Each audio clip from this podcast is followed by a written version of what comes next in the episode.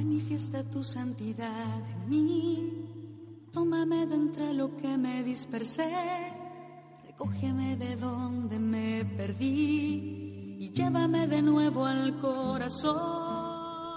A continuación, en Radio María, les ofrecemos La Tierra Prometida, un programa que dirige Beatriz Ozores.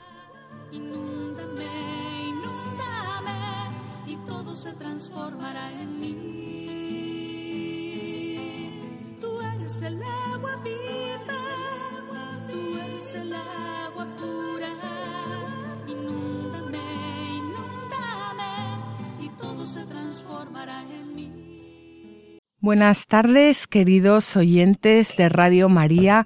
Aquí estamos un miércoles más compartiendo con ustedes la palabra de Dios en el programa La Tierra Prometida. Buenas tardes, José Ignacio. Muy buenas tardes. Vamos como siempre a rezar el Magnificat de la mano de la Virgen y comenzamos nuestro programa. Proclama mi alma la grandeza del Señor se alegra mi espíritu en Dios mi Salvador. Porque ha mirado la humillación de su esclava. Desde ahora me felicitarán todas las generaciones. Porque el poderoso ha hecho obras grandes por mí. Su nombre es santo. Y su misericordia llega a sus fieles de generación en generación.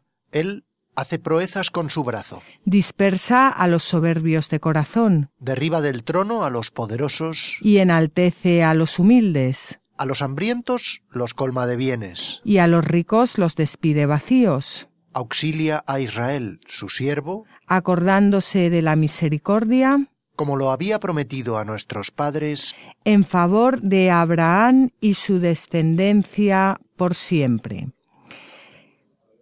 Pues continuamos, continuamos con el libro del Éxodo, del cual no, no hablamos, no nos metimos a fondo en el programa pasado, ya que tuvimos la suerte de tener con nosotros a Genín Sanz, hermano marista, que es está eh, de misionero en Bangladesh y nos estuvo contando un poco sus experiencias eh, acopladas a la Biblia y a lo que estamos viendo.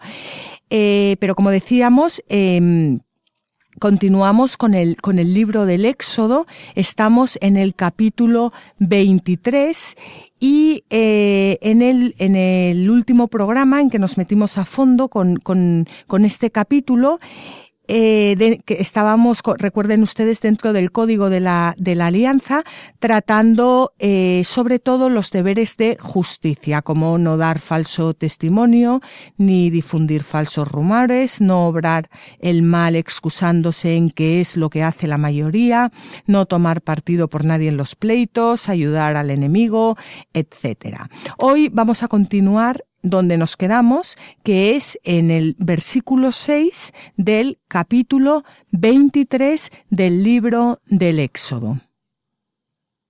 No violarás el derecho de tu pobre en su pleito. Mantente alejado de causas falsas. No harás morir al inocente y al justo, porque yo no absolveré al culpable. No aceptarás soborno, porque el soborno ciega a los prudentes y pervierte las causas de los justos.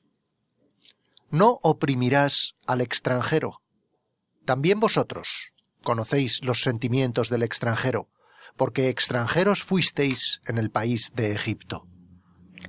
Bueno, yo creo, José Ignacio, que esto esto tiene, tiene, tiene muchas cosas para comentar. Vamos a empezar con el primer versículo que dice, no, violará, no violarás el derecho de tu pobre en su pleito. Bueno, pues, ¿quién es tu pobre? Porque mm, todos deberíamos preguntarnos, hacernos esta pregunta, ¿quién es mi pobre? ¿Quién es mi pobre? ¿Quién es mi pobre? Una persona que, que no he visto en mi vida, que no sé cómo se llama, que no sé quién es. Pues mi pobre, tu pobre, no es un ser abstracto, tu pobre es un ser personal, es una persona. Tu pobre es Jesús. Y yo creo que esto es muy importante porque muchas veces nos perdemos.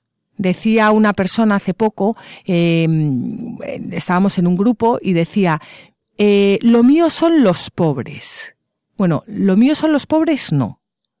Está, está bien que des dinero a las personas que lo necesitan, está bien que te preocupes por la gente que no tiene recursos, pero si pierdes de vista que tu pobre es Jesús, eh, al final acabas funcionando como una ONG, que, que son buenísimas las ONGs y ayudan muchísimo, pero yo creo que como cristianos no debemos perder de vista que nuestro pobre es Jesús.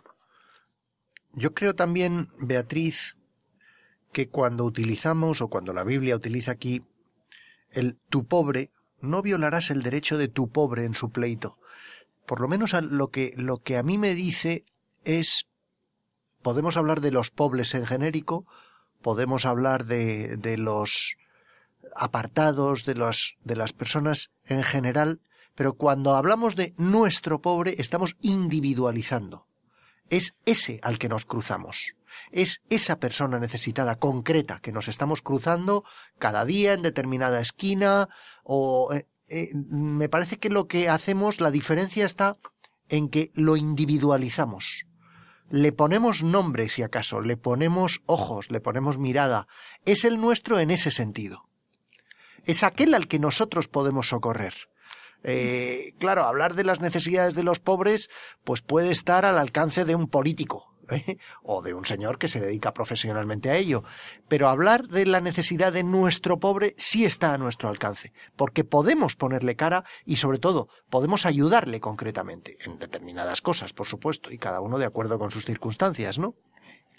Pues sí. Y yo ahora, eh, ya que estás comentando esto, José Ignacio, eh, yo, yo quería hacerte una, bueno, hacerte una pregunta a ti porque te tengo justo enfrente, pero vamos, que se la hago a todos los oyentes y me la hago a mí misma. Si, si tu pobre es como tú dices, aquella persona que tienes a tu lado, pero siempre eh, como hemos dicho al principio, o sea, tu pobre es Jesús y en Jesús esas personas que te vas cruzando, que Jesús va poniendo en tu camino y que tienes cerca. Si tu pobre es Jesús, ¿cuál es el derecho de Jesús en su pleito. Claro, esto es para meditar, porque el versículo 6 dice, no, no, violarás el derecho de tu pobre en su pleito. Si Jesús es tu pobre, si Jesús es nuestro pobre, ¿cuál es el derecho de Jesús en su pleito? Porque yo no sé si tú quieres comentar algo, yo le he dado vueltas y tengo alguna idea. Pues cuéntanos, la vea. Pero seguro que luego... Eh, algo, algo también se te, se te ocurre a ti. ¿Cuál es el, el, el, pleito de Jesús? ¿Para qué, ¿Para qué ha venido Jesús a este mundo? ¿Para qué Jesús eh, se ha hecho pobre? Porque Jesús viniendo, viniendo a este mundo, Jesús que es Dios, pues se ha hecho pobre, se ha despojado de, de, de todo, se ha hecho pobre. Jesús ha venido a este mundo para eh, librarnos del, del pecado, para, para, para librarnos de la esclavitud de, de Egipto, de las, de, del mal, eh, del, del demonio y para eh, llevarnos a la vida eterna. Si ese es el pleito, si ese es el pleito de Jesús, si Jesús entra en pleito, ¿con quién entra en pleito? Con el mal, con el mismísimo demonio. Él viene a, buscar a los suyos. Eh, ¿Qué significa no violar el derecho de tu pobre en su pleito? Yo creo que una de las cosas que nos quiere decir aquí la palabra de Dios es que todos tenemos derecho a ser salvados por Dios. Si, si Dios, si Cristo ha venido a salvar a todos, si Cristo se ha hecho pobre para venir a la tierra y salvar a todos, nosotros tenemos que cooperar, tenemos que ayudar a Cristo en su pleito, tenemos que ayudar a Cristo a salvar a todos. No podemos entrar en juicio con una persona, no podemos condenarla, no podemos apartarla, porque, eh, porque, porque, porque Jesús ha venido a, la tierra a, luchar por esa, por esa persona, no importa quién sea, aunque sea un criminal, aunque sea, me da exactamente igual. Eh, por lo tanto, eh, si Jesús es mi pobre, eh, tengo que, que, que, luchar por cualquier persona, sea quien sea, para que pueda, eh, para facilitar su salvación. No sé si me he explicado. Yo creo que sí, que te hemos entendido todos. ¿eh? Eh, bueno, pues es una pregunta es una pregunta, no sé si tú quieres añadir algo a esto, José Ignacio. me parece que lo que puedo añadir tiene bastante más pobreza y, perdón por este juego de palabras, ¿no? Porque, porque claro, mm, como nos ocurre siempre, tú buscas eh, una interpretación espiritual y, eh, y, yo suelo quedarme en la interpretación política o en este caso en la meramente jurídica, ¿no? Mm, si leemos no violarás el derecho de tu pobre en su pleito, pues a mí esto me está recordando, y más que nada es para tratar de explicárselo a nuestros oyentes, mm, un poco lo que luego ha sido la justicia gratuita. Es decir, se entendía que si algo, alguien era pobre, tenía muchas menos posibilidades de ganar un pleito, en el caso de que estuviese pleiteando, luchando jurídicamente ante un tribunal, ante un juez, por alguna cuestión contra alguien. Entonces, lo que esta norma parece darnos a entender es no utilices esa posición de predominio que te da tu riqueza o que te da tu mera pues, eh, para, para vencerle a él cuando resulta que él tiene la razón. Esto, esto eh, debemos entenderlo así, claro. ¿eh? Muy bien, fantástico. Pues eso llevado a un plano espiritual, pues termina, le pone la guinda a lo que, a lo que, a lo que estaba diciendo antes. Eh, bueno, y un paréntesis, que es verdad que la Biblia eh, primero hay que eh, buscar el, el, sentido literal, lo que nos dice literalmente lo que estamos leyendo. Luego sí ya pasamos a un sentido espiritual, pero, pero, pero, pero el sentido espiritual no le quita importancia al sentido literal de la, de la Biblia y lo que pone aquí, aquí lo pone. yo también quería parar un momento en el versículo 8 que dice no aceptarás soborno. Em, bueno, hasta aquí muy bien, no aceptarás soborno es algo que todos sabemos, que no debemos aceptar sobornos, eh, seamos cristianos o no seamos cristianos. No aceptarás soborno, pero lo que a mí me interesa es el, el motivo. Y dice, el soborno ciega a los prudentes y pervierte las causas de los justos. Qué actual es esto, ¿verdad, José, Ignacio? Uf. Eh, y no solo en política, no, no, estoy, no estoy solo pensando en política, estoy pensando en nuestras vidas y en mi propia vida. ¿Cuántas veces aceptamos soborno? Que los sobornos no siempre son grandes cantidades de dinero, muchas veces son pequeñas, pequeñas cosas. Y esto eh, nos ciega y, y, pervierte aquellas causas que en principio en sí eran buenas. Sí, nos ocurre como estábamos viendo el, el, primer epígrafe, ¿no? No debemos hacer, o pienso yo, tanto una lectura en términos generales como una lectura particular de estos preceptos. ¿Qué me dice a mí? Claro. No, eso de, de estar leyendo, no matarás, parece como que dice, no, eso es para los asesinos, no no matarás es algo que se me está diciendo a mí. No aceptar soborno se me está diciendo a mí. ¿Qué circunstancias tengo yo en las que puedo aceptar un soborno? Eso es lo que tendremos que, estudiar cada uno de nosotros, ¿no? ¿En qué cosas me vendo? ¿Y por qué? Claro. ¿En qué cosas me vendo y por qué? El otro día contaba que mm, un verano eh, me leí un libro sobre Jesús de Nazaret que lo había escrito el lo escribió el padre Martín Descalzo. Y es un libro que está bien está es muy bueno a mí me gustó. Es un libro muy gordo muy gordo muy gordo. Tiene como no no recuerdo bien porque lo leí hace cuatro años o, seis o no me acuerdo. Pero pero tiene 600 páginas 800 páginas. Y y cuando terminé el libro cuando cerré la última página pensé ¿Qué ha sacado en conclusión de este libro? Y, lo que había sacado en conclusión de todo el libro fue que Jesús era una persona libre. Jesús era libre. Y claro, la libertad, la libertad te, da alas. O sea, el, el no depender de, de nadie ni de nada, te da alas. Porque si no, lo que hacemos es, les ponemos otros nombres, pero vamos, eh, vamos aceptando pequeños sobornos a lo largo de nuestras vidas. Que, por nos el, hacen, que nos hacen esclavos. Claro, por el bien de mi hijo, por el bien de mi marido, por el bien de mi mujer, por el bien del tal, siempre con una excusa buenísima, pero al fin y al cabo son sobornos. ¿eh? y, y, ya para terminar, eh, quería también pararme en el último versículo, en el 9, que dice, no oprimirás al extranjero. Bueno, ¿quién es el extranjero?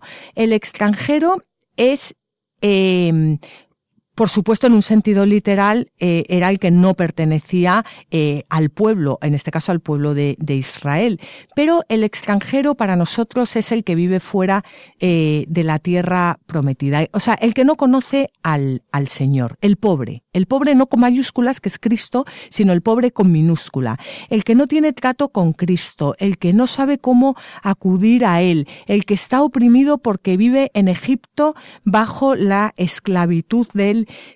pecado. Y así nos dice la Biblia, no oprimirás al extranjero. También vosotros conocéis los sentimientos del extranjero, porque extranjero fuisteis en el país de Egipto. ¿Quién de nosotros no hemos estado alejados de la iglesia? ¿Quiénes de nosotros no hemos vivido bajo la esclavitud del pecado? Pues, pues no oprimir a aquellas personas que están alejadas, que están en pecado, porque también nosotros en un momento dado de nuestras vidas, son muchos, hemos estado como ellos y lo que necesitan es es alguien que les coja de la mano como Moisés, que les saque de Egipto y que les lleve a la tierra prometida. Y que les trate con hospitalidad, haciéndoles sentirse en su casa, ¿no? Exacto. Bueno, por lo menos la, teoría vamos, vamos, vamos sabiéndola. Ahora queda poner esto en, en práctica.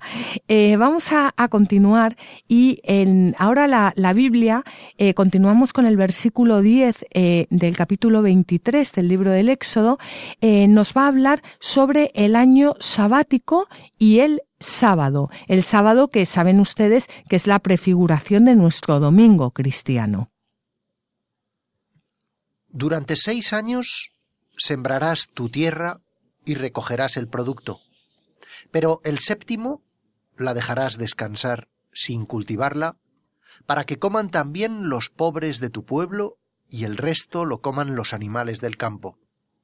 Lo mismo harás con tu viña y tu olivar. Durante seis días harás tus trabajos, pero el séptimo descansarás para que reposen también tu buey y tu asno y tengan respiro el hijo de tu esclava y el extranjero. Guardad todo lo que os he dicho. No invocaréis el nombre de otros dioses, ni se oiga de tus labios. Fíjense que el Código de la Alianza termina con leyes cultuales sobre el sábado y las fiestas de peregrinación. ¿Por qué? Porque aquí en, en la Biblia todo tiene un porqué, todo tiene un sentido.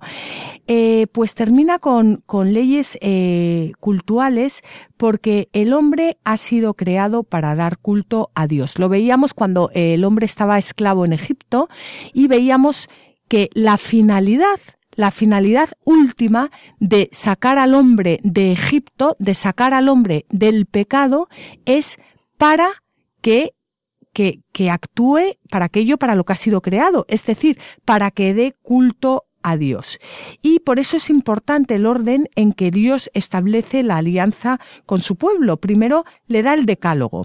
¿Por qué primero le da el decálogo? Porque una vez que ha salido de Egipto, necesita, necesita eh, los mandamientos de Dios para poder dejar atrás ese pecado y ponerse en camino hacia la casa del Padre. Después le da el código de la alianza. ¿Por qué? Porque una vez que ha dejado atrás el pecado, una vez que que, tiene unos mandamientos de lo que tiene que hacer para no volver a Egipto, para no volver al pecado, para ponerse en camino hacia la casa del Padre, ahora lo que necesita es un conjunto de leyes que le enseñarán a una vez dejado atrás el pecado, poder comportarse como verdadero pueblo de Dios que peregrina hacia la tierra prometida, hacia la vida eterna. Y como hemos dicho antes, el pueblo de Dios vive para dar culto a Dios, se santifica dando culto a Dios, se alimenta del culto a Dios, pero es Dios mismo quien enseña a su pueblo cuál es el verdadero culto que debe darle en espíritu y en verdad renunciando a todo pecado. Mm, esto es algo que, que, yo creo que también nos puede servir para, para nuestras vidas. Cuando una persona quiere dejar atrás el pecado, cuando una persona gime a Dios para que le saque de la esclavitud del pecado, al principio, porque todavía no, no, no vive con Dios, todavía está buscando ese camino de santidad, necesita unas leyes.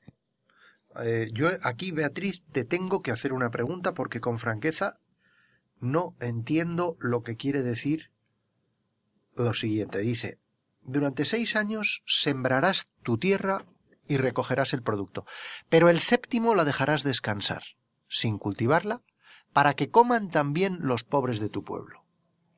Yo esto no lo entiendo. Pues en, en terrenos pobres y, de secano hay que dejar descansar las tierras para que puedan rendir algo de, tiempo en tiempo, porque de lo contrario pues es eh, empeñarse un poco en un trabajo estéril.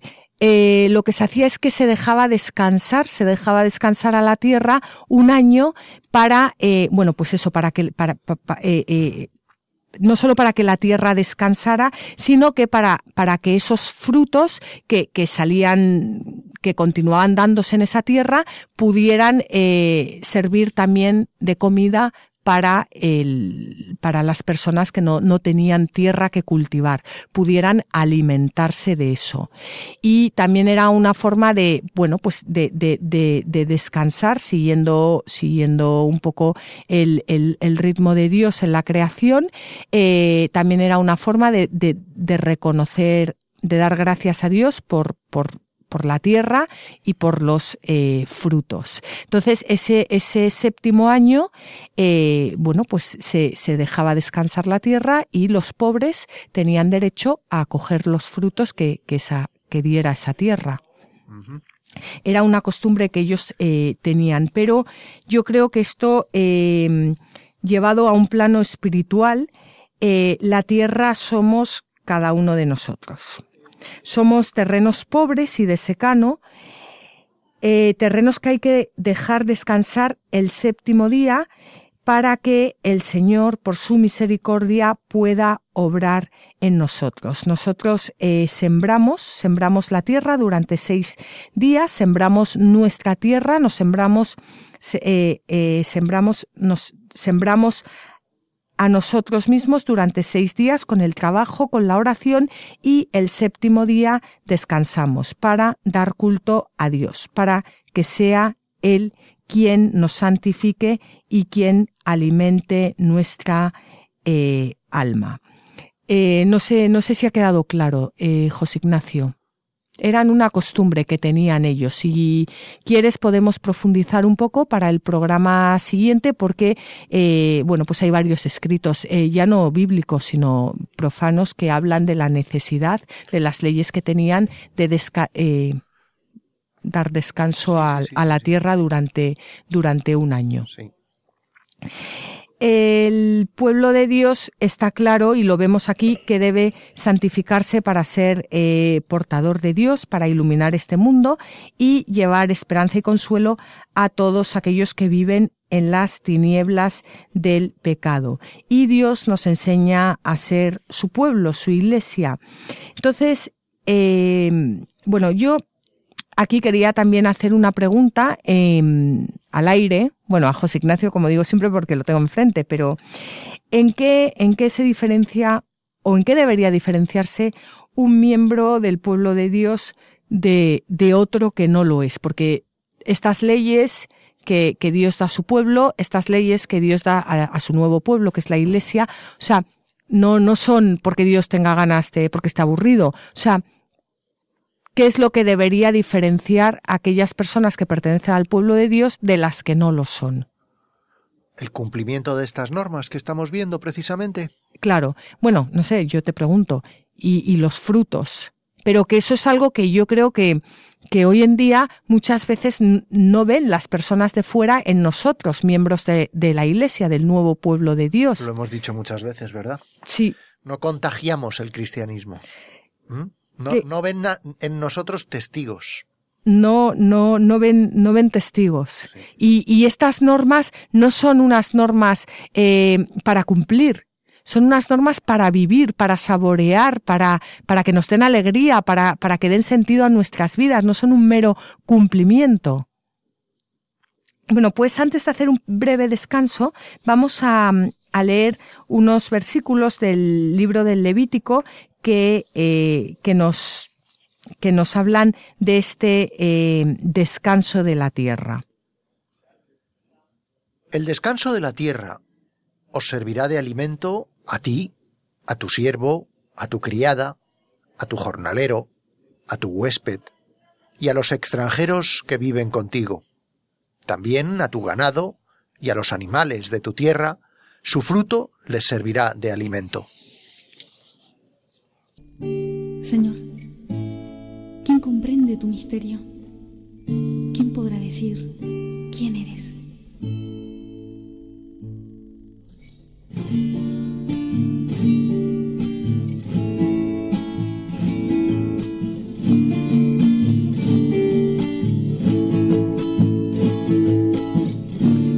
la piedra con que tropiezo,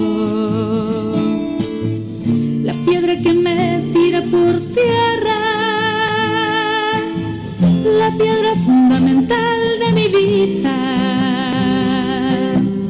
la más rechazada, la más olvidada,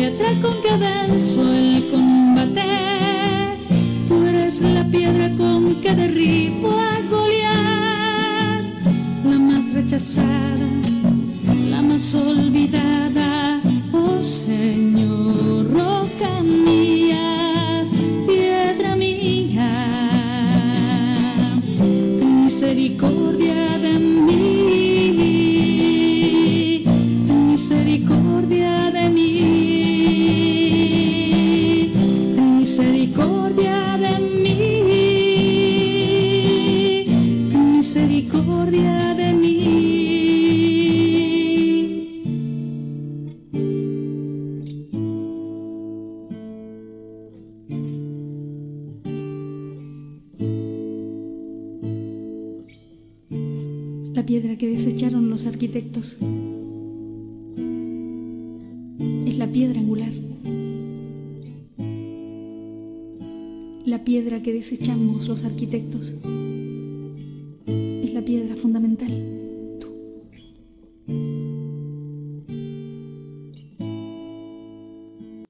Les recordamos, queridos oyentes, que estamos en el programa La Tierra Prometida. Estábamos hablando sobre las, eh, bueno, sobre el año sabático y algunas eh, leyes del libro, mm, del libro del Éxodo en el capítulo 23. Continuamos ahora eh, con las leyes cultuales, de culto. Como hemos dicho, el libro del Éxodo, capítulo 23, vamos a leer los versículos 14 al 17.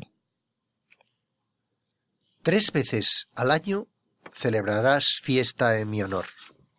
Guardarás la fiesta de los ácimos.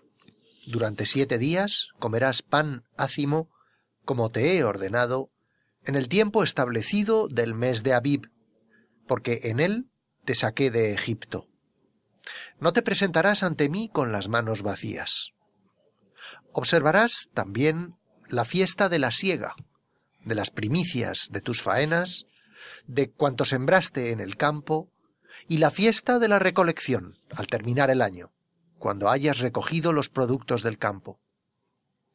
tres veces al año, se presentarán todos tus varones ante la presencia del Señor. Pues aquí tenemos tres fiestas importantes. La fiesta de los ácimos, que se celebraba en primavera, al día siguiente de la Pascua, y se prolongaba a lo largo de una semana, durante la cual no se tomaba pan con levadura para indicar la bendición divina de los primeros frutos. En Israel, esta fiesta, además, además significaba el nacimiento del pueblo liberado de Egipto. Bueno, pues en este sentido de la liberación de Egipto se funda el de la Pascua cristiana, que recuerda con la muerte y la resurrección de Jesucristo el misterio de la redención. Cristo en la cruz es el verdadero Cordero que con su sangre borra los pecados del mundo y que se da en comida en el banquete eucarístico. Y vamos a leer unas líneas de San Pablo en su primera carta a los Corintios, en que nos enseña cómo hemos de celebrar esta Pascua de la inmolación de Cristo. ¿No sabéis que un poco de levadura hace fermentar toda la masa? Expurgad la levadura vieja para que seáis masa nueva, ya que sois ácimos. Porque Cristo, nuestro Cordero Pascual, fue inmolado. Por tanto, celebremos la fiesta no con levadura vieja, ni con levadura de malicia y de perversidad, sino con ácimos de sinceridad y de verdad para, como dice estos versículos que acabamos de leer, no presentarse ante Dios con las manos vacías. Y San Juan Crisóstomo nos hace un comentario precioso con respecto a este no presentarse ante Dios con las manos vacías. No te presentarás ante mí con las manos vacías. Es decir, no entres sin sacrificios. Si no conviene entrar en la casa de Dios sin sacrificios, conviene más, por el contrario, entrar en la asamblea con hermanos. En efecto, este sacrificio y ofrenda es mejor que aquel, esto es, cuando entras acompañado de un alma. Bueno, yo creo que lo que quiere decir San Juan Crisóstomo aquí es que si no tenemos muchos sacrificios que ofrecer a Dios, pues que por lo menos le intentemos acercar personas a, su presencia, que eso en el fondo es lo que más puede agradar a Dios. Sí, a mí, Beatriz, te tengo que decir que me ha encantado esta lectura que acabamos de hacer de la carta de San Pablo a los Corintios y que me parece que es una reflexión muy bonita que podríamos hacernos cada vez que vamos a confesarnos. ¿No sabéis que un poco de levadura hace fermentar toda la masa? Expurgad la levadura vieja, para que seáis masa nueva, ya que sois ácimos. Eso, la maravilla de nuestro cristianismo es que podemos hacerlo cada vez que salimos de una confesión con, y hemos, hemos sacado la levadura mala, la dejamos a un lado. Hagamos una masa nueva cada vez. Hagamos no. Dejemos que, Dejemos que, la, haga él. que la haga él. Que la haga él, sí. Claro, dejemos que la, que la haga él, que eso es, eso es lo, lo, lo bonito. Es que mm, realmente, vamos a ver, em, esta fiesta de los ácimos, que se celebraba, como hemos dicho, en, en primavera, eh, indicaba la, la, la bendición de, de, los, de los primeros eh, frutos. Pero los primeros frutos en el pueblo de Israel, como hemos dicho, son el nacimiento del, del pueblo. Una vez que el hombre es liberado del pecado, ahí empiezan los primeros frutos. Por supuesto, la primicia de todas las primicias es Jesucristo. Eh, entonces, para que esos frutos se den, no podemos seguir viviendo en pecado. O sea, hay algo en, actualmente en la sociedad que, que se nos ha metido como si fuera algo normal. Y es que queremos eh, ser masa nueva sin, sin quitarnos, sin expurgar la levadura vieja. Y es que eso no puede ser. O sea, no podemos continuar siendo o, hacernos llamar cristianos si seguimos viviendo en pecado. Pero ya no hablo de grandes pecados, sino me da igual de cualquier pecado, porque el pecado es completamente incompatible con la santidad de Dios. Y el camino hacia la santidad no consiste en no cometer grandes pecados, sino en no cometer ningún pecado. Y cuando se comete, quitarlo de en medio. Y yo creo que hoy en día nos creemos que podemos compaginar algún pequeñín pecadito o con nuestra vida de, de oración. Y no es posible porque si fuera posible, entonces Dios no sería santo. Y, yo creo que, bueno, pues... pues que si fuera posible, no hubiese venido Jesucristo. Claro. Que nos dice expresamente para el perdón de los pecados. Claro. Si fuese posible, no hubiese venido. ¿No? Claro. Quiero decir, estamos hablando de, elevaciones teológicas un tanto eh, que parece como que entran en el terreno de la lógica, porque hablamos como con. Pero, pero es así de evidente. Claro. ¿no? Él vino para el perdón de los pecados. Se sacrificó, murió, entregó su cuerpo para el perdón de los pecados. Lo, lo dice el sacerdote en la consagración. Claro. ¿No Por, es así, Beatriz? Exacto. Por eso eh, es verdad que Dios nos llama a todos, pero, pero tenemos que darle ese sí. Y ese sí es un sí radical. O sea, el cristianismo es un sí radical. Es un sí, pero, pero, pero de verdad. O sea, un sí con mayúscula. Un sí a dejar atrás nuestra vida de pecado y a seguir para adelante. Y no, no, no es compatible, eh, no es compatible vivir en pecado, con querer vivir en santidad. Es que, es que, es que no, es que no, no, no se puede, no se puede. Y yo creo que eso es algo que hoy no, no terminamos de, tener claro. Em, bueno, estas tres fiestas, yo comprendo que em, estamos en unos momentos, ¿verdad, José Ignacio, que se hace todo un poco más árido. Claro, mm. porque estamos hablando de, de, de, bueno, de un tema muy normativo, de esas normas, de esas leyes que Dios, que Yahvé le da a Moisés y con las cuales se funda el pueblo de Israel en un terreno más político, ¿no? Ya habíamos visto la historia de, de, los patriarcas, que todo era como más familiar, es una historia como de un clan, y de repente ya con Moisés y con la huida de Egipto pasamos a, a estar delante del pueblo de Israel como un pueblo, como una civilización, como una cultura, una cultura que hemos recibido nosotros directamente, ¿no? Pero bueno, toda esta parte es como, son como los cimientos. Los cimientos de esa cultura son todas estas normas que estamos viendo ahora y que efectivamente pueden resultar áridas en determinado momento, claro. Claro, pero yo, o sea, creo que son fundamentales, porque mm, es muy fácil saltárselas y decir, bueno, nos las saltamos y nos vamos ahora a ver cómo entran en la tierra prometida eh, con Josué y cómo van atacando a unos, a otros y cómo se mueren mil por un lado y siete mil por el otro y conquistan esta ciudad. Pero, pero ¿por qué hacen todo eso? Porque están fundamentados sobre estos cimientos que estamos leyendo ahora. Entonces, esto es importante también para nuestras vidas, que muchas veces queremos hacer muchas cosas, buenas cosas, pero no estamos cimentados sobre roca. Y al final, pues no podemos, porque no tenemos fuerzas suficientes o porque sin la ayuda de Dios, en el fondo, no podemos hacer eh, bueno, nada, ya lo dijo él. Entonces, esta, eh, eh, acabamos de ver la fiesta de los ácimos. Em, ahora vamos a ver la fiesta de la siega, que también hemos, hemos leído. Y vamos a ver cómo todo esto encaja también, eh, porque claro, la, hemos dicho que la iglesia es el nuevo pueblo de Dios, entonces la iglesia no es un, no es otro pueblo de Dios, sino que es el mismo pueblo de Dios, el pueblo de Israel, que continúa tras la venida de Cristo. Por lo tanto, es importante ver eh, de dónde de dónde vienen eh, todas, eh, bueno, pues nuestras grandes fiestas. La fiesta de la siega.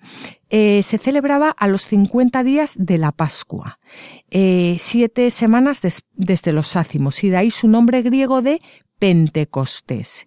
Y con ella se festejaba el final de la recolección de los eh, frutos. Vemos que en los ácimos eh, se, eh, se bendice eh, eh, se, se, se, pide a Dios que bendiga eh, los primeros frutos y en la fiesta de la siega se festeja el final de la recolección y la donación de la ley en el Sinaí.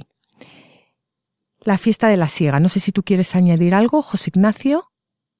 No, no, Beatriz. Bueno, y tenemos también la fiesta de la recolección, que se celebraba en otoño a finales de septiembre y que era ante todo una fiesta de acción de gracias.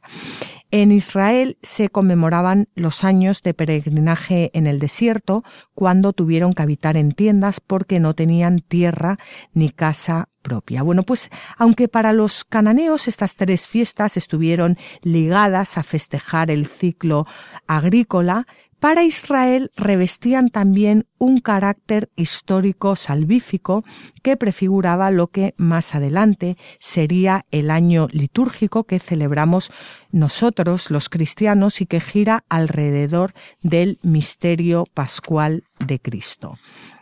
De esta forma, la historia de la salvación y las acciones divinas del pasado vuelven a hacerse realidad en su conmemoración litúrgica, hasta el punto de que cada vez que celebramos eh, la Santa Misa, eh, todo esa, palabra eh, de Dios se hace, hace mm, presente en ese momento y el sacrificio pascual de Cristo también se hace presente. No celebramos algo que ya pasó, sino celebramos algo que está ocurriendo. Ya.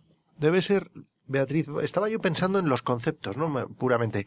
Fiesta de la siega y fiesta de la recolección. Eh, probablemente en nuestro subconsciente, al menos en el mío, siega y recolección son sinónimos. Quiero decir, la siega me suena a mí a la siega del cereal, que es cuando se corta el cereal porque ya está seca, ya encañado, está seco, y entonces se, se siega y se recolecta a la vez el cereal.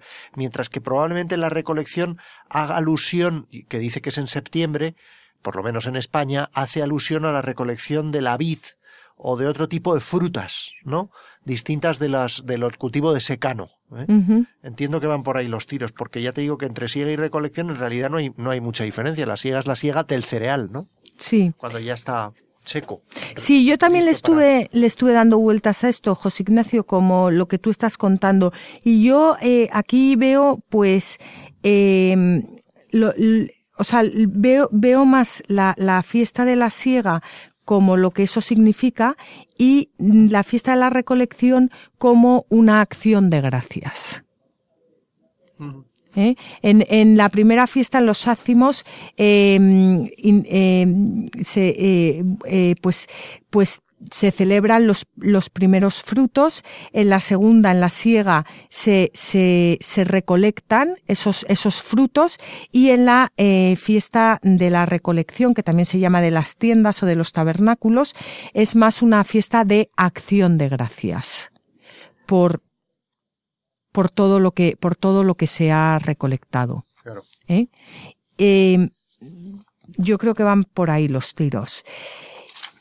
Y continuamos. Sobre todo se aprovechaban momentos del año en esas actividades principalmente agrícolas que tenían, eh, porque la ganadera dura 365 días al año, como saben muy bien los ganaderos, pero, pero en, las, en las labores agrícolas sí que hay momentos en el año en los que parece que, que tienes un parón, ¿no? Es decir, después de la recolección, en el caso de la vid o de las frutas, justo al final de septiembre, pues eso pasa en nuestra España agrícola. La mayoría de los pueblos tienen sus fiestas en ese momento, porque los agricultores dejan de trabajar. Han recogido ya el fruto de su trabajo y entonces ya tienen un periodo o pueden tener un periodo de descanso. La mayoría de ellos se dedica a otro tipo de actividades a partir de ese instante, ¿no? De acción de gracias, un periodo de acción de gracias. Pero puedes celebrarlo en ese momento, ¿no? Y lo mismo ocurre después de la siega del cereal, al, que puede ser al principio del verano, por ejemplo, depende un poco de las zonas. Pero claro, eh, se, se, colocan las fiestas en esos momentos en los que, en los que dices, bueno, pues ya he terminado, ahora vamos a dar las gracias y a celebrarlo. Claro. Exactamente. pues vamos a, terminar con, estas eh, leyes cultuales en eh, con los versículos 18 al 19 del capítulo 23 del libro del Éxodo. No ofrecerás la sangre de mi sacrificio junto con pan fermentado, ni guardarás hasta la mañana siguiente la grasa de los sacrificios de mi fiesta. Llevarás a la casa del Señor, tu Dios, lo mejor de las primicias de tus campos. No cocerás el cabrito en la leche de su madre.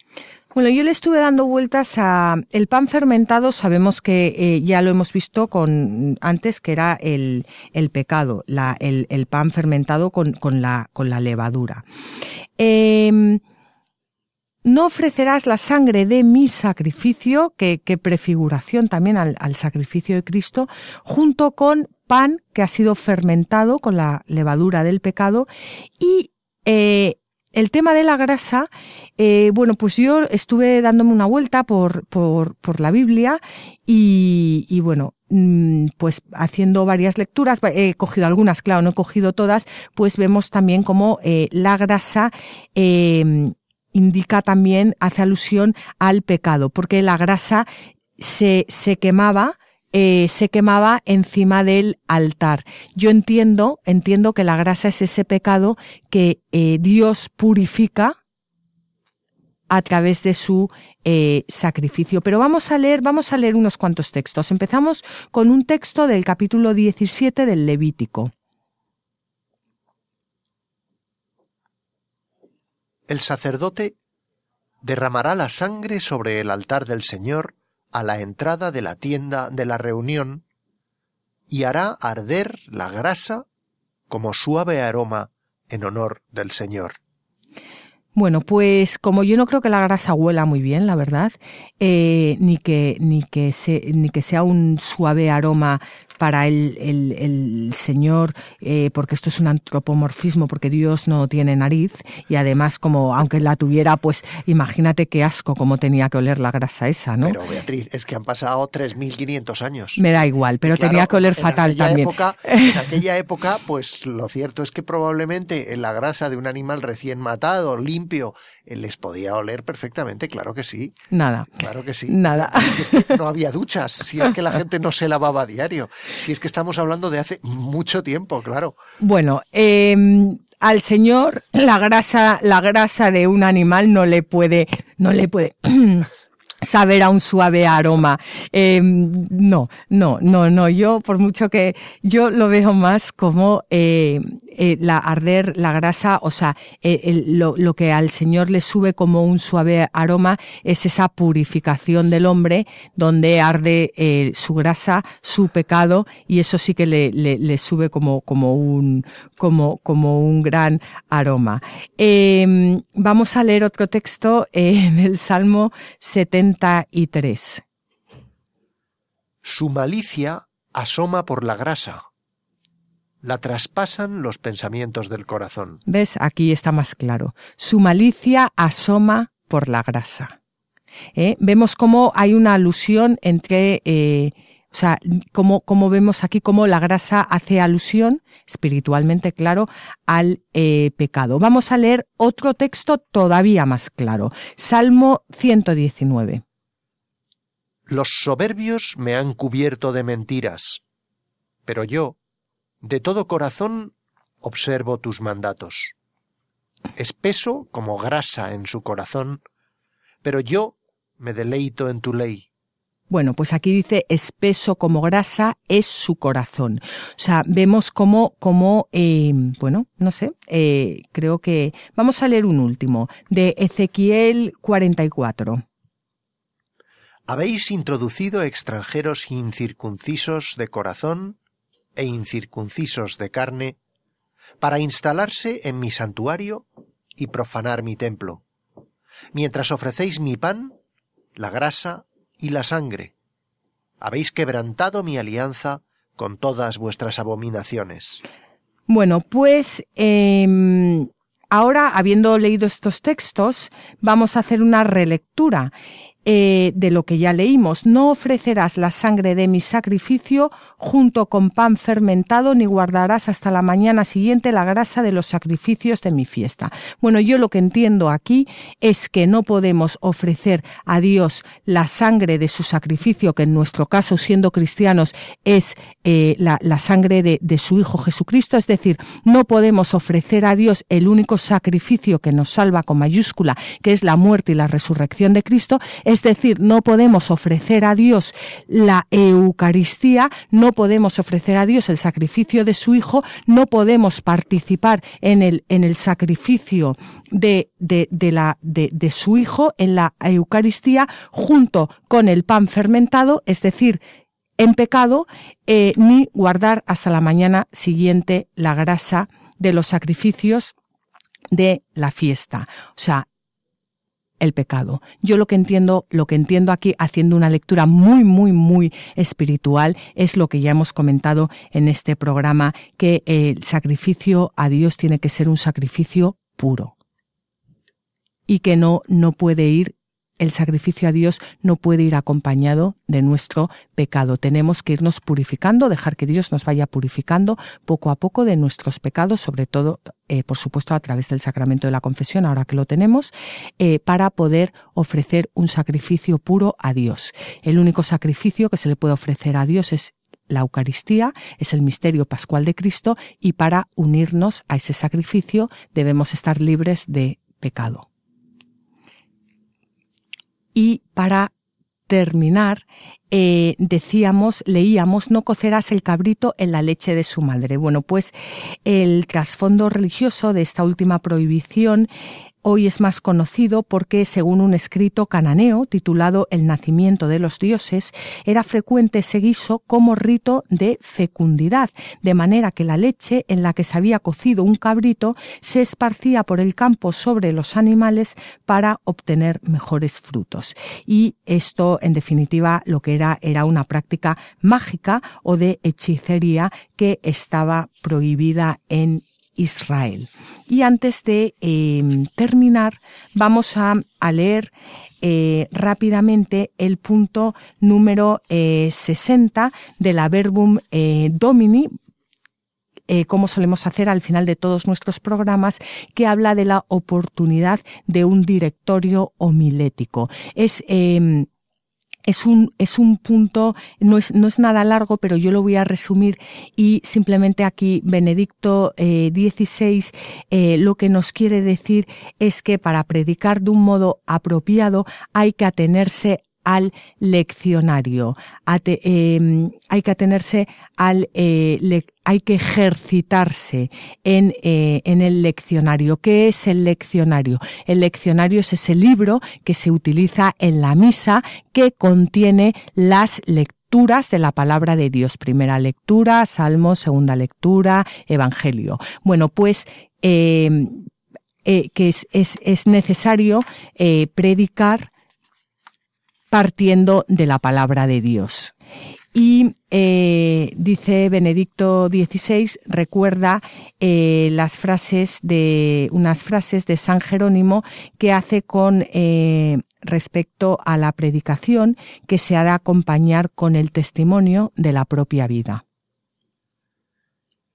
Que tus actos no desmientan tus palabras, para que no suceda que cuando tú predicas en la iglesia, alguien comente en sus adentros, ¿por qué entonces precisamente tú no te comportas así? En el sacerdote de Cristo, la mente y la palabra han de ser concordes. Pues bueno, pues terminamos aquí nuestro programa. En el sacerdote de Cristo, la mente y la palabra han de ser concordes. Bueno, en el sacerdote de Cristo y en todos los cristianos, yo creo. Hombre. Y, y, nos despedimos, nos despedimos hasta el próximo programa que será dentro de 15 días. Les recordamos que el miércoles que viene pueden escuchar el programa de Adolfo Galán, Hagamos viva la palabra. Si quieren hacer algún comentario pueden hacerlo en la tierra prometida arroba. También pueden eh, pedir los programas grabados en el teléfono 902 500 518 a través de la página web www www.radiomaria.es. Y también recordarles que si se quieren suscribir al podcast gratuito de La Tierra Prometida, pueden hacerlo metiéndose en la página web latierraprometida.es. Y como siempre les animamos a que cojan sus Biblias y no dejen de leerlas, meditarlas y rezarlas porque en los libros sagrados el Padre que está en los cielos sale amorosamente al encuentro de sus hijos para conversar con ellos. Mis rocas ya no harán daño a nadie, mis montes se harán camino para todos. Mi pasto abundante medicina será para todo el que coma de mí. Así concluye en Radio María La Tierra Prometida, un programa dirigido por Beatriz Ozores. Tú eres el agua viva, tú eres el agua pura. Inúndame, inúndame, y todo se transformará en mí. Tú eres el agua